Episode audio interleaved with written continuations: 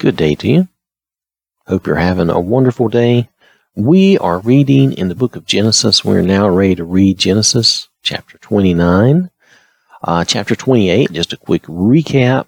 Um, Jacob was on his way, you know, fleeing basically from Esau's wrath in a way, just to keep Jacob safe. He was leaving to go stay uh, with his mother's family.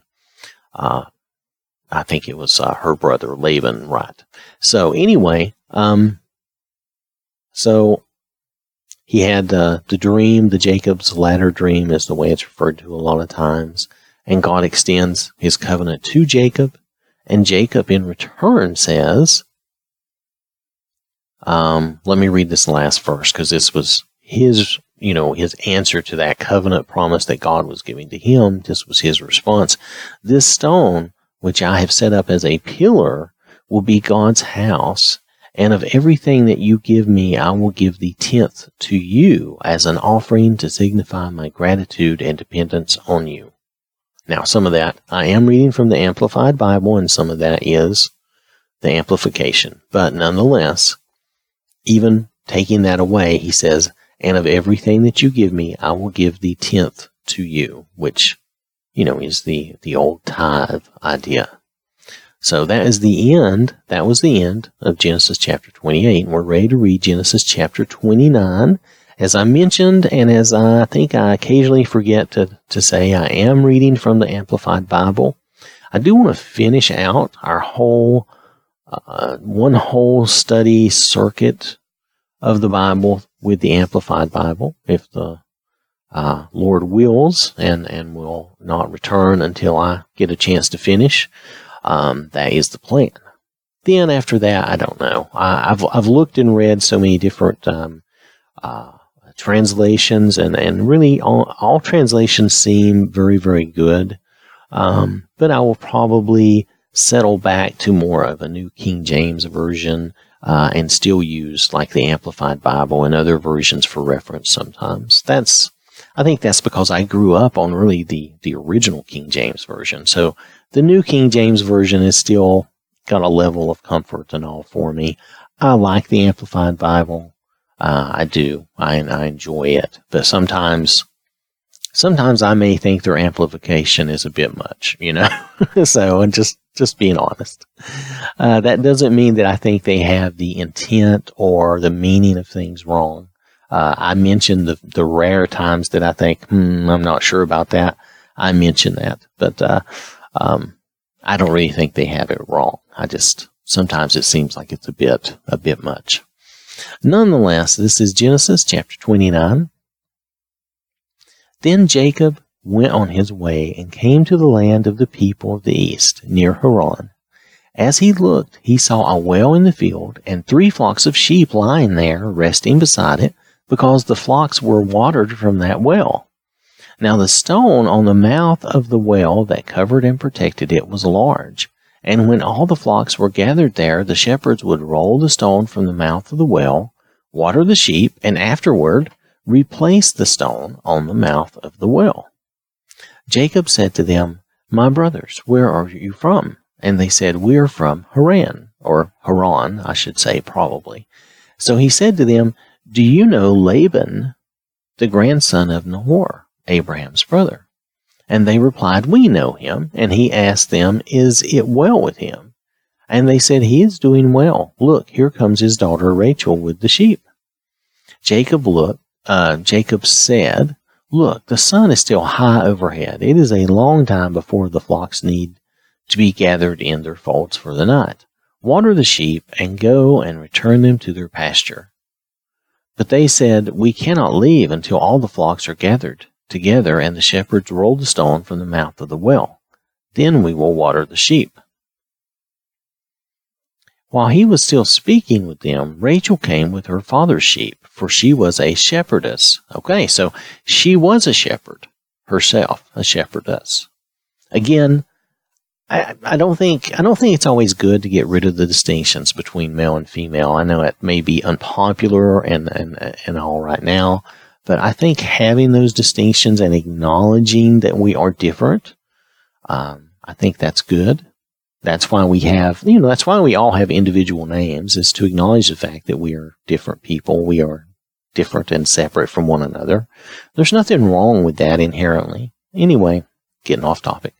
When Jacob saw his cousin Rachel, the daughter of Laban, his mother's brother, and Laban's sheep, he came up and rolled the stone away from the mouth of the well and watered the flock of Laban, his uncle. Then Jacob kissed Rachel in greeting, and he raised his voice and wept. Jacob told Rachel he was her father's relative, Rebekah's son, and she ran and told her father. When Laban heard of the arrival of Jacob, his sister's son, he ran to meet him and embraced and kissed him and brought him to his house. Then he told Laban all these things.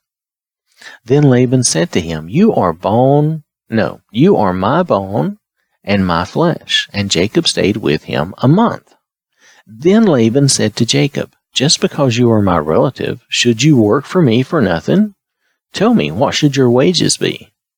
So obviously, Jacob was his relative and he was obviously working or starting to work there. Now Laban had two daughters. The name of the older was Leah and the name of the younger was Rachel. Leah's eyes were weak, but Rachel was beautiful in form and appearance. Now, if I'm understanding this correctly, Leah's eyes were weak, meaning she could not see well. Okay? Jacob loved Rachel, so he said, I will serve you as a hired workman for seven years in return for the privilege of marrying Rachel, your younger daughter. Laban said, It is better that I give her in marriage to you than give her to another man. Stay and work with me.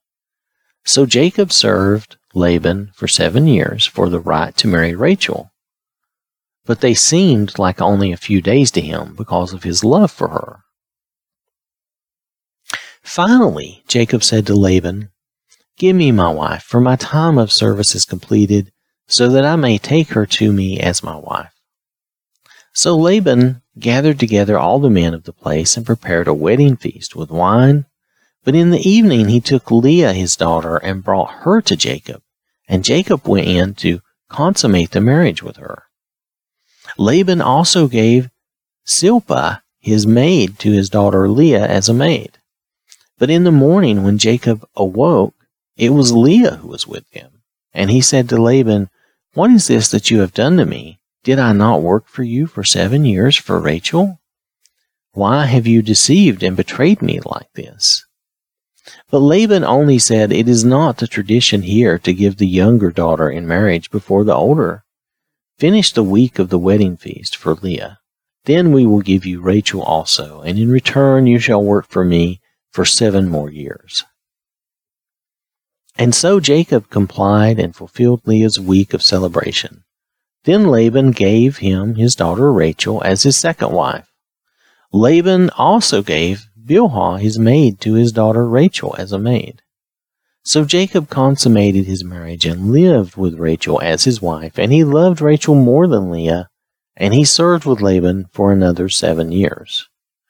This is extremely complicated, and I don't know how I would deal with that. I, I will just be honest. But you know, again, how did he get, how did this happen that he did not know he was with Leah? It sounds like maybe there was a little too much partying going on. Because it says, but in the morning when Jacob awoke. So I'm not sure. I don't know what their common practices and different things were. But you notice there was a, a feast and perhaps there was a little too much partying going on, and then maybe Jacob didn't realize that he had the wrong sister. But I don't know. I would find that hard to deal with and hard to believe. This is another example, though, of why you want to be sober most of the time. I would say you want to be sober all the time, but I'm just saying that you don't want to overindulge in things. That's really what I'm getting at. I was being a little silly, so I'm sorry about that. But you don't want to be overindulging. You don't want to be out of your mind. You don't want to be what they call blind drunk or anything like that. You, you want to be aware. You want to be in your head, in your right mind, and aware of what you're doing. we see a lot of times in some of these stories that these people were, you know, they had drunk too much or they, they were fooled in some way. They allowed themselves to be deceived in some manner. And the deceptions just, you know, are too much. It's just too much. But now Laban did turn around and treat him almost fairly in saying that, well, this is our practice and I need you to do this and then I will give you Rachel. But then he says, but then you can work for me another seven years. Really? I think I would have been a little put out with that, but that's me. But Jacob went ahead and did it. He felt like that was the bargain, and he obviously he loved Rachel, so he did it. But notice again now, now he's got two wives, which this is why it's not good to have two wives. He loved Rachel more than Leah. Now maybe he was still good to Leah, I hope so, but does it not seem you know, does that not seem like a bad thing? And now Leah is the first wife. And now I don't know how how much you know about this. I don't know a lot about it, but I do know that there's a big deal in being the first wife. So it's, you know, he took Rachel as his second wife. So anyway, that, that puts her in a bad spot. Okay, so let's continue. Now, when the Lord saw that Leah was unloved, he made her able to bear children but Rachel was barren. Leah conceived and gave birth to a son and named him Reuben. See a son. For she said, Because the Lord has seen my humiliation and suffering, now my husband will love me since I have given him a son. Then she conceived again and gave birth to a son and said, Because the Lord heard that I am unloved, he has given me this son also. So she named him Simeon, God hears. She conceived again and gave birth to a son and said, Now this time my husband will become attached to me as a companion, for I've given him three sons. Therefore he was named Levi.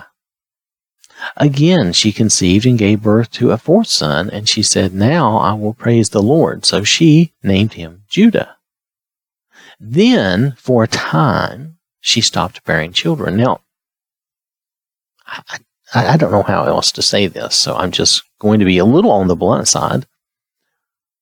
If Jacob obviously cared something for Leah, um, I mean, he's making these children with her. That, I mean, I personally could not. It's just me. I, I have to care about the person I'm with. So he must have cared something for her. Now, admittedly, relative to his love for Rachel, maybe he did not love her as much, but obviously he cared for her and he was with her a number of times and made children with her. So just just putting that out there and just something to think about. Um, and maybe because Rachel never had children, maybe they continued this, you know, to again make sure that they had children, uh, or that he had children to pass things along to. But nonetheless, it's just something to note and think about that uh, she seemed to consider herself unloved, or maybe she thought relatively she was unloved, but obviously she was cared about in some manner. Uh, but now notice it does say, now when the Lord saw that Leah was unloved, he made her able to bear children, but Rachel was barren. Now, it says, but Rachel was barren. It doesn't say that he made her barren. But it does say he made Leah able to bear children. So it's just a thought, just things that I'm noting and I'm thinking about and the, the you know, the importance of these things. Um, here Leah was in basically, you know, she wasn't the one that was loved. She was not the one that was chosen. She was the one that Jacob got stuck with. Okay. And she knew that. But, uh, here she could bear children, and Jacob obviously cared something about her and still cared enough to make children with her. And, uh, you know, but Rachel was barren at this time. That doesn't mean that he still didn't love Rachel more. I'm sure he did. It plainly says he loved Rachel more than Leah, and I'm sure he did. So, but here she was having children, and what was this? This is four sons four sons. And we know there's more to come. So this is just the beginning. So it's something to consider and to think about. Um, I want to thank you. Let's see, that is the end of Genesis Genesis chapter 29. So I want to thank you for listening. I hope you have a wonderful day. May God bless you and keep you safe. And remember, God loves you.